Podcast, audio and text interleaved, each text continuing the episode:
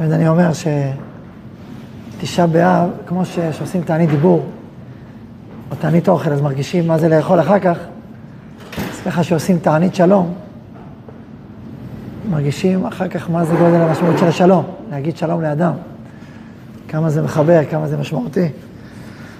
אז זה ככה אני אומר ככה, תובנה. טוב, אנחנו אה, ערב תשעה באב תשפ"ג, ו...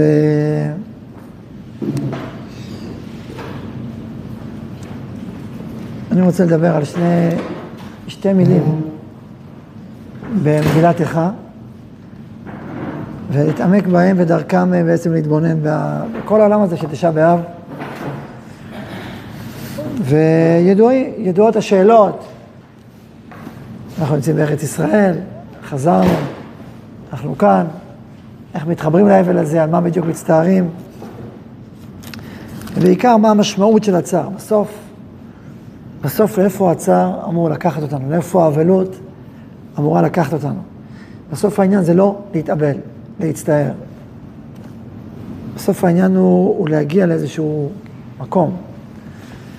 והשאלה היא, מה הכיוון של כל הסיפור, של כל העניין?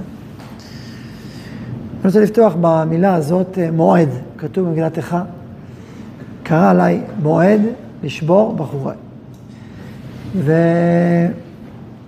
ומפה למדו, הרמז, שבעצם לא אומרים תחנון, עכשיו מנחה לא אומרים תחנון. תשעה באב לא אומרים תחנון. למה? כי כתוב, קרא עליי מועד לשבור בחוריי. עכשיו, כל זה תמוה מאוד. קרא להם מועד לשבור בחוריי, זה מועד לשלילה. אז הפוך, דווקא זה סיבה להגיד תחנות. אומר לך לא, כתוב, בוא נקרא מועד, שכתוב קרא עליי מועד לשבור בחוריי. וזה דבר שדורש התבוננות רבה.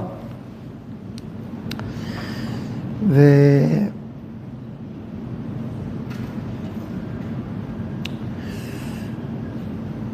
הימים האלה, מי התחלנו מ"ז בתמוז, אחרי זה ראש חודש אב, אחר כך שבוע שחל בו, ועכשיו אה, ככה ערב תשעה, נכנס תשעה באב. זה ימים שיש בהם אה, גדלות. כתוב, טוב לכת לבית אבל מלכת לבית משתה. וזו שאלה גדולה, מה פתאום טוב ללכת לבית אבל, בית משתה, חתונה, שמחה. מה יש בבית אבל שאין בבית משתה, וגם טוב ללכת לבית אבל וללכת לבית משתה. אז מי, כל מי שהיה בית אבלים בצורה משמעותית, אה, יכול להרגיש שבעולם האבלות יש שתי נקודות שאפשר לשים עליהן דגש. אחד, איזה סוג של אהבה שנמצא באוויר, אהבה בין האנשים, אהבה לנפטר. אני אגיד גם את הדברים לעילוי נשמת אה, דוד, אה, דוד של אבא, שנפטר לפני שעתיים כמה שעות. קראו לו פרופסור רבי יצחק שווה שווקה, זכרונו לברכה. הזכרתי אותו לא, מזמן, שהוא פרופסור למדע גרעין, ותרם הרבה במדינת ישראל, הקים את כנסת, כתב ספרים על מסכת יבמות ועוד. רבי יצחק אה, בן אה, רבי אהרון, זכר צדיק לברכה. אז אני אומר שכאשר יש אבל, אז... Uh, כולם בעצם מתחברים לקשר לנפטר שהיה ואיננו. איננו בעולם הזה, קיים בעולמות גבוהים יותר. הקשר הזה מייצר את החיבור, מייצר את החיבור של אנשים בהלוויה, מייצר את החיבור של אנשים בשבעה, מייצר את האבלים שהם קשורים זה לזה סביב אותה דמות אהובה שעכשיו היא, לא רואים אותה, היא כבר לא איתנו כאן, בלבוש גשמי. והאהבה הזאת היא זו שמחברת ומקשרת בין כולם, והיא צפה, והיא צפה. ככל שהמשפחה יותר, אה, הקשר יותר פנימי בתוכה, יותר משמעותי בתוכה, ככל שהאבל היה דמות יותר עמוקה ומשמעותית בחיים של אנשים, אז ככה אותה אהבה ואותם אותם, אה, חוטים שמקשרים בין המשפחה זה לזה, מעלים זיכרונות מפעם ואיך היה וכשהיינו, ו- וזה יוצר חוטים מאוד מאוד עמוקים שמחברים בני המשפחה והמשפחה לנפטר. אז בעצם יש יש כאן, אז זה דבר אחד שאמרתי שיש בבית אבל. דבר שני שיש בבית אבל, זה איזה מין פרופורציות. אם האדם בחיים הרגילים שלו, הוא כל הזמן רודף ועושה ויוצא ופועל, והרבה פעמים העולם הזה לוקח אותנו אל החוץ, אל, אל העולם ההישגי יותר. אה, לפעמים עולם חורי יותר, לפעמים אדם מאבד פרופורציות, ואפשר בקלות לאבד פרופורציות בעולם הזה.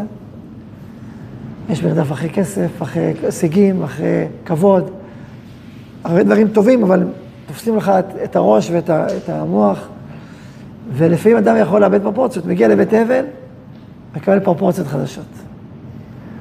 הדברים היותר עמוקים ויותר משמעותיים נמצאים על השולחן. אתה לא אומר, ההוא, אתה יודע, הוא רדף אחרי אויביו, הוא, אני יודע מה, רדף אחרי כל שקל בבנק ורב עם הפקיד. כמובן, במקומות משמעותיים, אז נותן לך מחדש פרופורציות. בבית אבל בדרך כלל יש כמה וכמה סיפורים, סיפורי יסוד אני קורא לזה. סיפורים מכוננים, סיפורים משפחתיים. פעם חשבתי להקים איזשהו מפעל כזה, שמאגד את הסיפורים המרכזיים מכל משפחה. כי יש סיפורים, ממש ארבע, חמש סיפורים, סיפורי עומק כאלה, חזקים, עמוקים, שכל מי שבא מספרים לו אותם, וכאילו משאירים את החותם הזה של אותו נפטר בתוך המשפחה. ובדרך כלל זה סיפורים אה, מכונני חיים כאלה, בעלי משמעות רבה. וזה הסיפורים שאומרים במורשת, במסורת. זה הסיפורים. לכן אני אומר, הפרופורציות על החיים והסיפורים המרכזיים, איך לחיות ומה לחיות, נמצאים בבית אבל, ולכן טוב לכת מבית אבל, לכת משתה, כי בית משתה לפעמים יכול להיסחף אחרי החוץ של העולם. בית משתה נותן לך את הפנים של העולם, את מה שבאמת חשוב, את מה שאתה מסתכל אחרי מאה שנה ואומר מה חשוב. מה חשוב באמת? לא רק מה לשעתו היה חשוב, מה באמת חשוב. אה, ולכן בעצם כתוב, אה, מי, מי הוא בן העולם הבא? מי שמספידים אותו ואומרים, הנה, כמו שהוא עשה כך וכך, כך צריך לעשות. אוזניך תשמענה דבר מאחוריך לאמור, זה הדרך ילכו בה. אז אם אנשים, כמובן אנשים שקוראים, אה, שמחוברים, אומרים, הנה, תראה את האדם הזה, כך צריך ללכת. כלומר, הם רואים באדם הזה מקור השראה, רואים באדם הזה בחייו סימון דרך, אז זה סימן שבין העולם הבא, זאת אומרת, סימן שהחיים שלו היו כאלה שהם היו מחוברים לתוכן האמיתי של החיים. ולא לחוץ ומה שצף על פני המים וחולף וצף. לכן כתוב, טוב לכת עם בית אבל ומלאכת בית כל זה אני אומר בקשר לתשעה באב. תשעה באב זה יום האבל הראשי של האומה. האומה שלנו מתאבלת אלפי שנים, יום האבל שלה זה תשעה באב. נכון, יש עוד ימי תעניות, כולם ככה קווים שבאים מהיום האבל הגדול הזה, שהוא בו האבלות החמורה, החריפה, כל הלכות תשעה באב, הלכות אבלות הם. יושבים על הארץ כאבלים, צמים, אבל לא חייב לצום, אבל אנחנו צמים לילה ויום. הצום הכי חמור שיש. לא אומרים שלום, אה, לא לומדים דברים משמחים, אסור להגיד דברי תורה, רק דברים ש... שבצערים. מדלגים על פסוקי הנחמה בירמיהו. מכאן אגב אה, נשמע יסוד ההלכה, לא, לא, לא להגיד פסוקי הנחמה שבקינות, למרות שנוהגים ככה. פשט ההלכה היא לדלג, כמו שכתוב בשולחן ערוך, לדלג על הדברים, דברי הנחמה בירמיהו. אז אנחנו לאט לאט, עוד מעט, עוד כמה שעות, עוד מעט שעות, עוד שעה, שעה ומשהו, נכנסים אל תוקף האבלות. כמובן לא מתרחצים, כל העינוי, נעליים, הכל כמו תוקף האבלות. וכשבאים לתוקף האבלות, אנחנו לאט לאט נכנסים, בעצם צריכים להיכנס לאותה אטמוספירה של בית אבל לאומי. לאותה אטמוספירה של אהבה גדולה ושל העומק הפנימי של החיים שלנו, של האומה שלה, של, של העם שלה. זה אספקלריה, זה, זה מין חלון כזה, להיכנס פנימה. לא כל יום בשנה אפשר להיכנס פנימה. יש ימים, כמו שיש ימים גדולים, כמו יום כיפור, זה צוהר, את הטהרה של עם ישראל, יש יום סוכות, יש שבועות, יש פסח, כל, כל חג הוא בעצם צוהר להיכנס פנימה לימים גדולים של האומה, של העם. שהם חוזרים ומאירים באותו יום. ככה תשעה באב זה צוהר לבית האבל העמוק והפנימי של עם ישראל. לכן הוא נקרא מועד. הוא נקרא מועד. זה לא אירוע כלאחר יד, זה גם לא אירוע פשוט. זה לא סתם זה שקרא עליי מועד לשבור בחורה. לא סתם בית תשעה באב נגזר על אבותינו שלא ייכנסו לארץ. בתשעה באב נגזר על אבותינו שנחרב בית ראשון, בית שני, כדאי, נחרבה ביתר. אפשר להוסיף עוד הרבה פרעות שהיו בדורות, וגם הצער שהתלווה לנו בשנים האחרונות פה בארץ ישראל, בגוש גוש קטיף, שגם מצטרף אל הצער של הדורות שלנו, למרות שזה לא דומה במובן של מי נעשה ואיך נעשה, אבל זה כן, זה כן צער שמצטרף אלינו. זה לא סתם קרה עליי מועד, כלומר יש זמן כזה, יש זמן. קרה עליי מועד לשבור בחורה. יש פה מועד, למועד הזה יש משמעות, זה לא סתם. לא סתם כתוב בגמרא שמי שיש לו דין ויענה נוכרי, לא ילך בימים האלה של, של, של חודש אב. זה, זה מועד אחר, זה מועד שמהדהד משהו. יש פה מועד שפותח לנו איזשהו אה, חיבור לדברים שביום יום לא תמיד אנחנו מתחברים אליהם במלוא התוקף והעוז, כמו היום הזה, כמו המועד הזה. והסוד הזה של המועד הזה, הסוד של המועד, הוא הפסוק הבא, נקרא לכם אותו, בספר עמוס.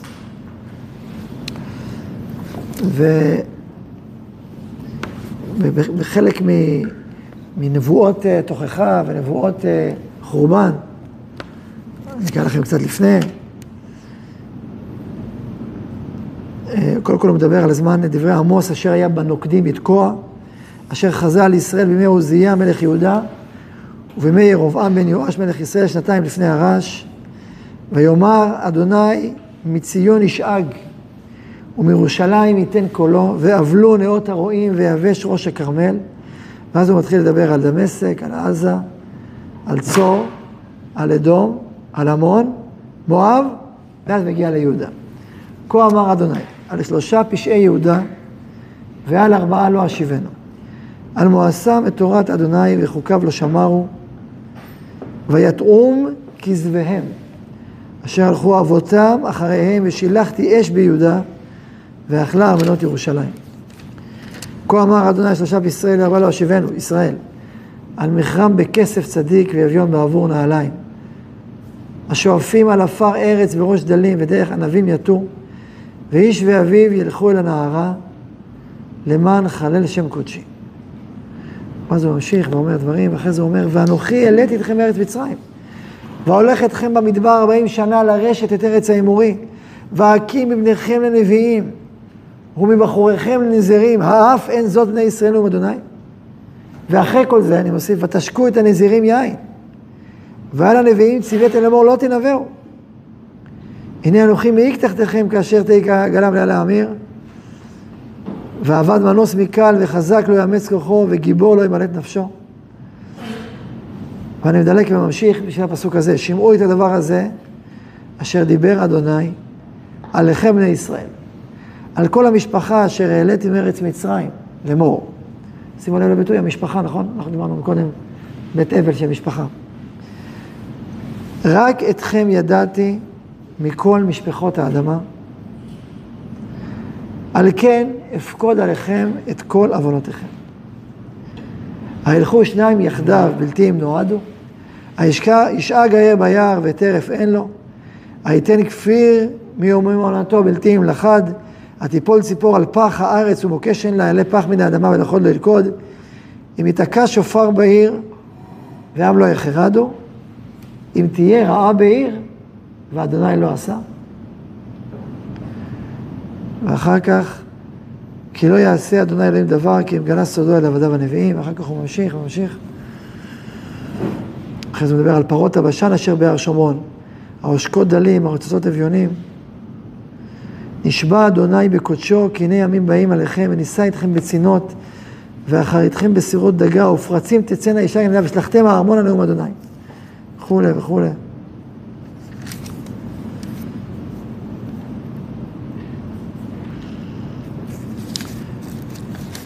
אז הוא אומר, רק אתכם ידעתי מכל משפחות האדמה, על כן אפקוד עליכם את כל עבודתכם. בתוך הסדרה הגדולה הזאת של כל נבות החורבן, הוא אומר את הסוד הפנימי שמחולל את החורבן. רק אתכם ידעתי.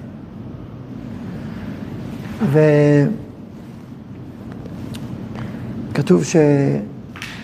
מה שאומר, שאחרי שהקדוש ברוך הוא קשר את עצמו אלינו בשבועה, אז אל תקניטו, כי הוא לא יכול לפרוש מכם. הוא איתנו, זהו. זה אמירה נצחית, מהותית, שורשית, ומתוך הקשר הזה, הקדוש ברוך הוא לא אומר, טוב, אני, אני עושה אתכם, מה שיקרה, יקרה. או שהוא זורק אותנו ואומר, מה שיקרה, יקרה. לא, אין דבר כזה. אין דבר כזה. רק אתכם ידעתי. ומתוך הקשר הזה של לדעת את השם, שהוא יודע אותנו, שאנחנו מחוברים אליו, איך הוא אומר? אנחנו יש ירדה בלתי אם נועדו, אז זה גם המועד הזה שמחבר אותנו. מועד זה גם מקום של התוועדות, גם מקום של חיבור. מועד, התוועדות. אז יש מועד, יש התוועדות מהותית, פנימית, בינינו לבינו. ומכוח הקשר הזה, מכוח הקשר הזה, כל הרעה שמתחוללת. היתקע, אם יתקע שופר בעיר והעם לא יחרדו, אם תהיה רעה בעיר ואדוני לא עשה. הפתרון שלנו זה לא להגיד לו, זה לא אלוקים. אתה יודע מה, זה לא אלוקים, זה השטן. זה פתרון קל, אבל זה לא הפתרון הנכון. והשם לא עשה, אז זה נורא כואב. אז לכן אומר הנביא ירמיה באחד וצועק, היה השם כאויב. תחשבו על עומק הכאב שיש באמירה הזאת. האוהב הגדול מאוד, האוהב הכי גדול שלנו, הכי פנימי שלנו, שקל איתנו ברית, לא במצרים, הוא נהיה כאויב. וכל הקינות, גם ירמיה, סימן לי כמטרה לחץ, כאילו יש מטרה והוא יורה בי את החיצים, חיציו בירה, קשתו בהבעיר. זה, זה, עכשיו, זה, זה מהדהד כאב אדיר. כי הכאב הזה בא מתוך אותו קשר, מתוך אותו מועד, מתוך התוועדות עמוקה כל כך.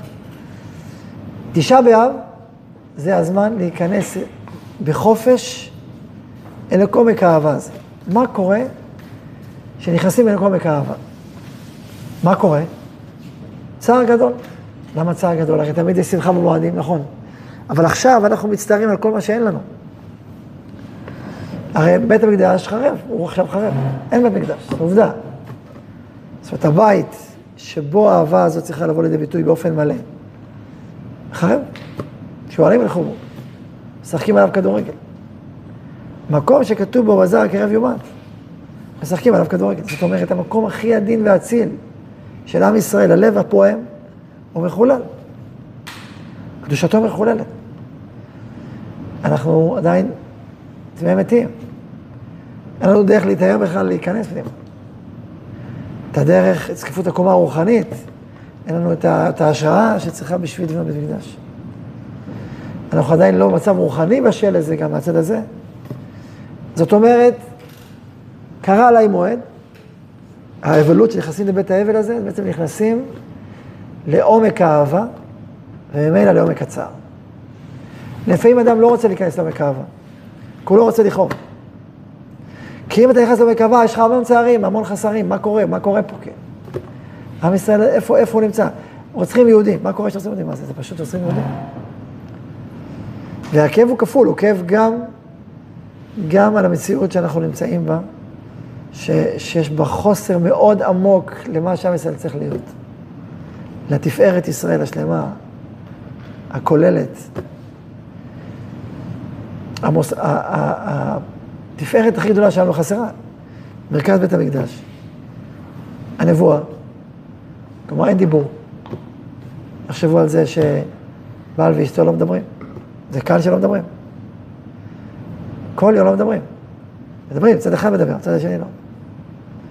כתוב כל דור שלא נבנה בית המקדש בימיו, כאילו חרב בימיו. למה כאילו חרב? כי הוא אמור לבנות עכשיו, זה לא מצב נורמלי, זה מצב לא נורמלי, זה מצב א-נורמלי. אנחנו התרגלנו. זה הזמן, היום הזה, לא להתרגל.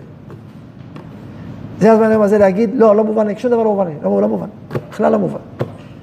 וזו המילה השנייה שנקראת איכה. איכה. מה זה המילה הזאת? איך, איך יכול להיות? איכה. איכה. המילה איכה באה ממקום שהוא אה, מאוד תמים ומאוד שלם. הבוגר כבר התרגל להמון מחלות ובעיות. אז לא מדברים, לא, מה לעשות, כבר עשרה פעם שלא מדבר, מה אתה מצפה?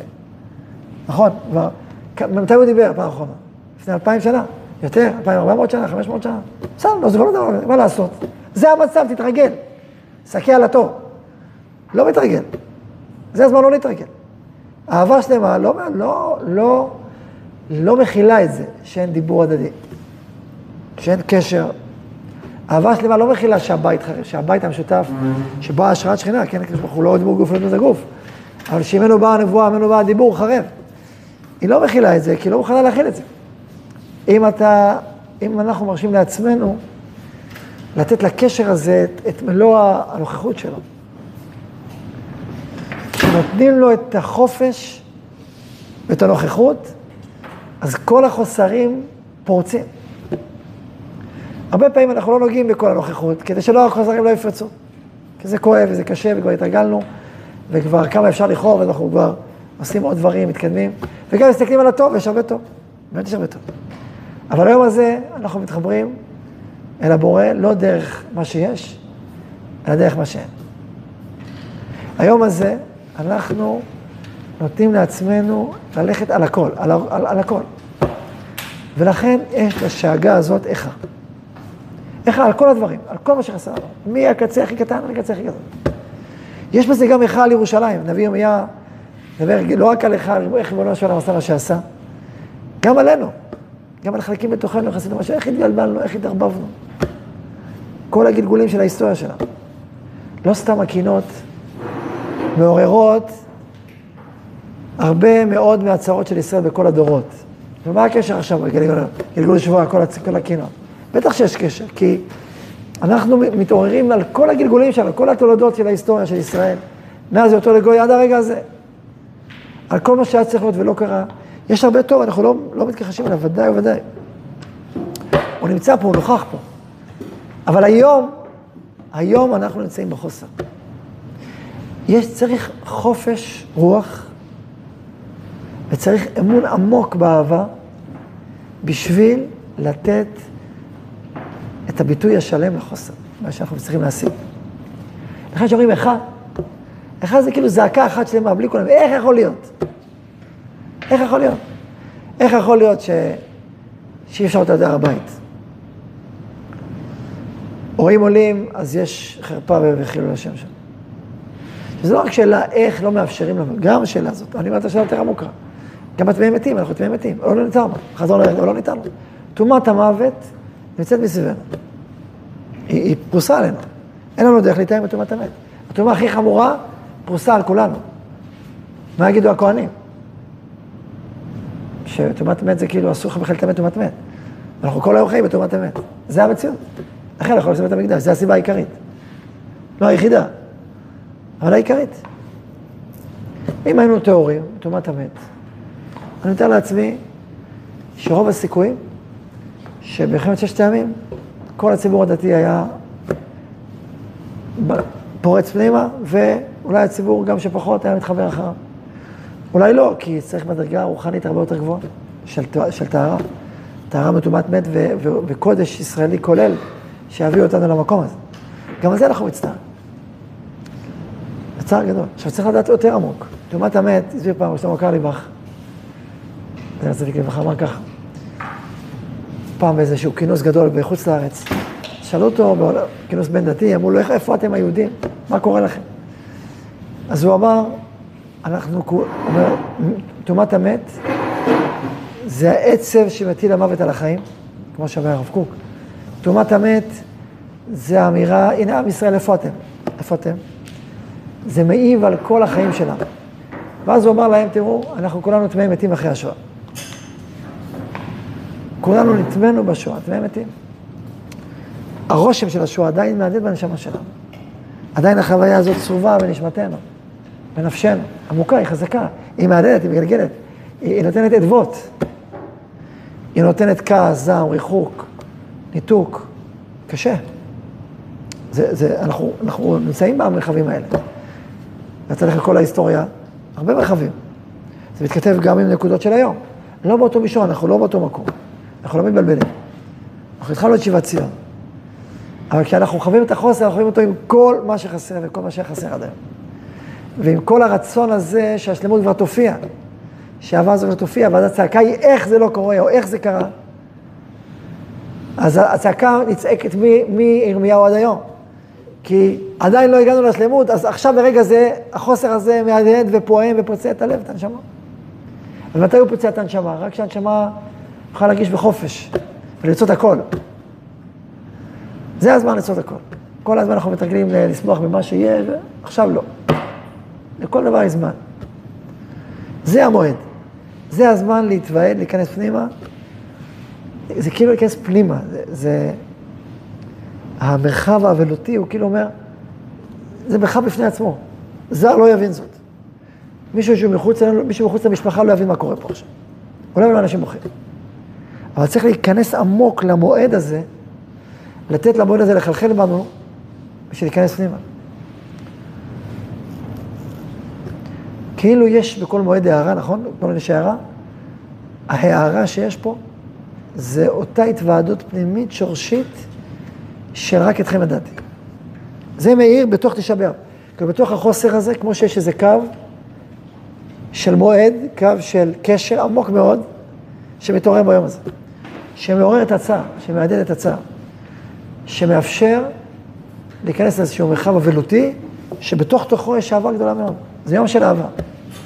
באמת זה יום של אהבה גדולה. זה אטמוספירה של אהבה, אטמוספירה של רכות. אנחנו גם לא גיבורים גדולים ביום הזה. אומרים, טוב, טוב, בוא נבנה, בוא ניצור, זה חודש אלול, זה אחר כך. איך נשתקם ואיך נבנה ומה נעשה. היהודים, יש להם DNA. לבנות עולם, לתקן את המציאות, להשוב בתשובה, כל זה טוב לאחרי. זה לא, זה לא הזמן של עכשיו. לכן גם לא רואים נחמה כל כך בהתחלה. זה לא הזמן לנחם, זה הזמן לצעוק, לבכות, לקרוע את הלב, לחוש את ה... להדהד את, ה, את, ה, את האור הזה. עכשיו, זה, זה אור, זה אור שמגיע. זה, זה, זה קשר שצריך לחוש אותו ולכאוב אותו. מה זה, מה זה? ברור, יש חודש שלם, חודש אלול. שכל כולו זה אנרגיה של יצירה. אחרי שט"ו באב כבר. ברור שאנחנו, אדם שבאמת מצטער, שבאמת כואב לו, שבאמת חווה את זה, אחרי תשעה באב הוא כמו אריה. זה לא ייאוש, אין ייאוש. מישהו התקשר אליי היום, הוא אומר, תגיד לי, איך זה שתשעה באב נהיה יום הייאוש? מותר ייאוש? הוא אמר לי. אמרתי, ייאוש? מי דיבר על ייאוש בכלל? אין ייאוש כלל בעולם בכלל. זה צער עוקב, זה צער עמוק, לא ייאוש, בדיוק הפוך. בדיוק הפוך, תשעה באב זה יום של תקווה. הפוך לגמרי. יש מדרש שאומר שכשעם ישראל גלה, הייתה כאלמנה, למשל לאישה אחת שבעלה הלך למדינת הים, והשאיר לה כתב ואמר לה, אני אבוא, אני אחזור. כתב לה רשימה, כתב... וכל פעם שטפים אליה געגועים, הייתה מוציאה את הכתב וקוראת. יום אחד חברו עליה שכנותיה, אמרו לה, מה, עזבי, הוא כבר הלך, מצא אישה אחרת, עזבי אותך, הוא לא יחזור. נגמר, נגמר האירוע. אין כבר, זה. לא רואה כמה זמן הוא לא חוזר. אז כותב המדרש, היא נכנסת פנימה, לתוך היכלותיה, ולמסתעריה, ועוד פעם מוציאה את הכתבים, וקוראת ובוחרת ומתגעגעת, ואומר, הוא יחזור. הוא כתב שהוא יחזור. כך אומר המדרש. מה קורה לאותה אישה שנכנסת פנימה? חוץ מהניסיון לערער לה, מה מנסים לערער לה? אומרת, תשמעי, כבר הקשר הזה עבד, הוא לא קיים. את מדמיינת, עזבי, שחררי, תתחתני מחדש, ת, ת, ת, ת, תתקדמי. ככה אומרים, מה היא אומרת? לא, לא, ממש לא, אין כמו בעלי, אין, אין כמו אישי. הוא יחזור. היא נכנסת וקוראת ובוכה, שהיא בוכה, מה קורה שהיא בוכה? מה היא מרגישה שהיא בוכה? אתה ייאוש? בדיוק הפוך. אם אתה מתייאשת, לא נכנסת ובוכה. היא הייתה שומעת להם, ועוזבת את הכל. אתה מתבוללת בעמים. בדיוק הפוך. היא נכנסת, ודרך האותיות האלה, והמילים האלה, בספרי הנביאים שאמורים חכו לי, עוד אבוא, יש פסוק כזה, חכו לי נאום השם. חכו לי. אנחנו אומרים, כי מחכים אנחנו לך, זה על הפסוק הזה, חכו לי נאום השם. אז הוא אומר חכו לי, אנחנו קוראים את הנביאים האלה כל שבת, ונכנסים ומעוררים את הקשר הזה. אז היא בוכה, אבל היא בוכה מתוך מה? מתוך צער של חוסר, אבל האם זה תקווה? האם זה ייאוש או תקווה? זה עולם מלא תקווה. מלא אהבה, מלא געגועים. זה האטמוספירה של תשעה באב. בית אבל, שכולם מחוברים, אפילו לא אומרים שלום, כי כולם ביחד. כולם באותו הקשר, באותו משפחה אחת. רק אתכם ידעתי. הרק אתכם ידעתי, האור הזה מאיר ביום הזה. זה, לכן אומרים תחנות. כי זה מועד, יש בזה בחינה של אור גדול שמאיר, בלי כלים, נשבר, והשברים האלה מהדהדים בנו. את מה? את השלם. השברים מהדהדים בנו את השלם. זה יום שהשלם מופיע בו דרך השברים.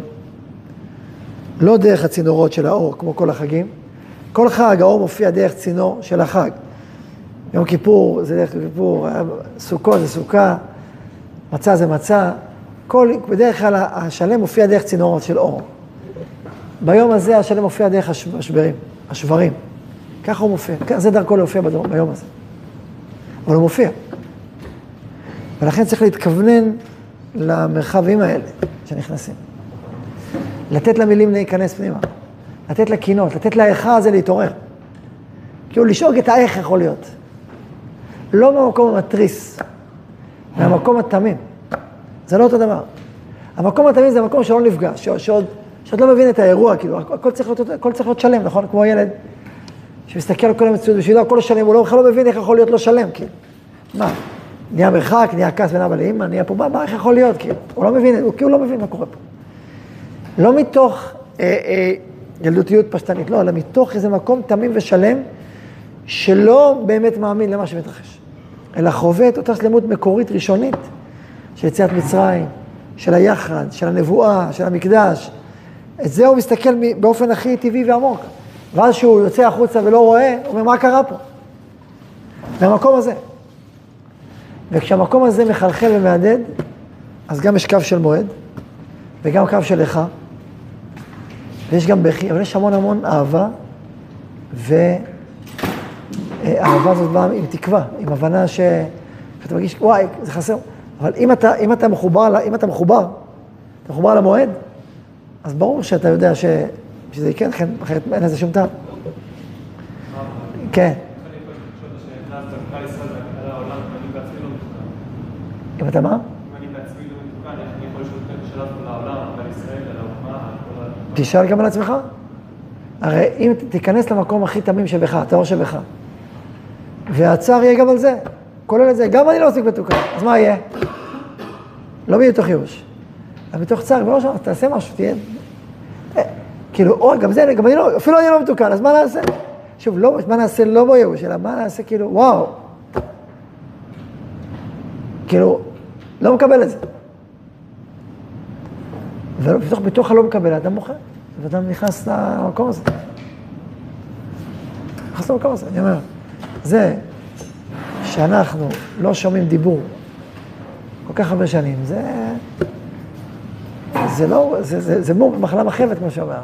ידי הרוח הקודש בישראל, זה שמעם ישראל חסר, בגלל שעם ישראל חסר לב רוחני. חסר את הלב הרוחני, את הרוח הפועמת. אדם יש לו איזה ניצוץ, פעם בכמה זמן הוא מבסוט, איזה ניצוץ רוחני מתלהב. זה ניצוץ קטן, לב פועם שנעדר. הקדוש ברוך הוא עונה לאדם באיזה שפועים הזה, לך הוא מבסוט. אבל איפה התקשורת הישירה? כה אמר השם, כה אמר השם, דבר איתנו באהבה. בחיבור, בנעימות עצומה, בהארת פנים. כל זה אין לנו. אז, אז כאילו, זה לא נורמלי. זה, זה חוסר ש, שנמצא בתוך הנשמה, נמצא בתוך הלב, בתוך... עכשיו,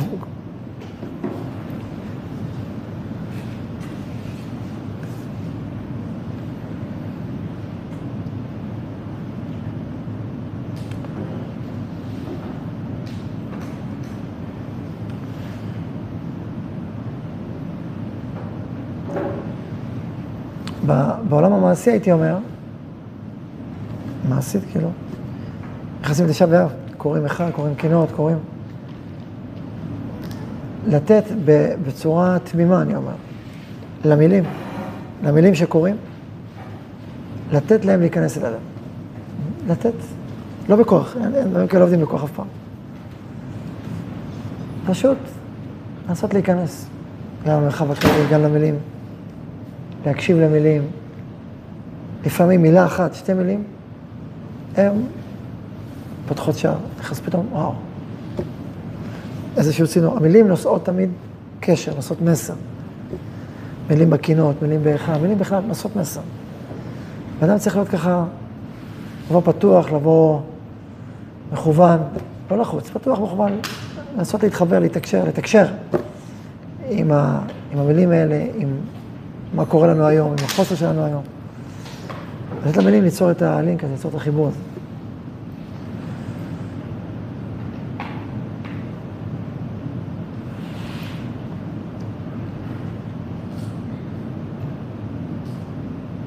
ו...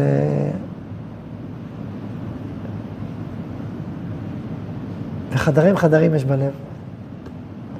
יש חדרים של שמחה, יש חדרים של כאב. והיום הזה, אותה אהבה ואותו אותו, אותו תהליך של תשעה באב, אותם מילים,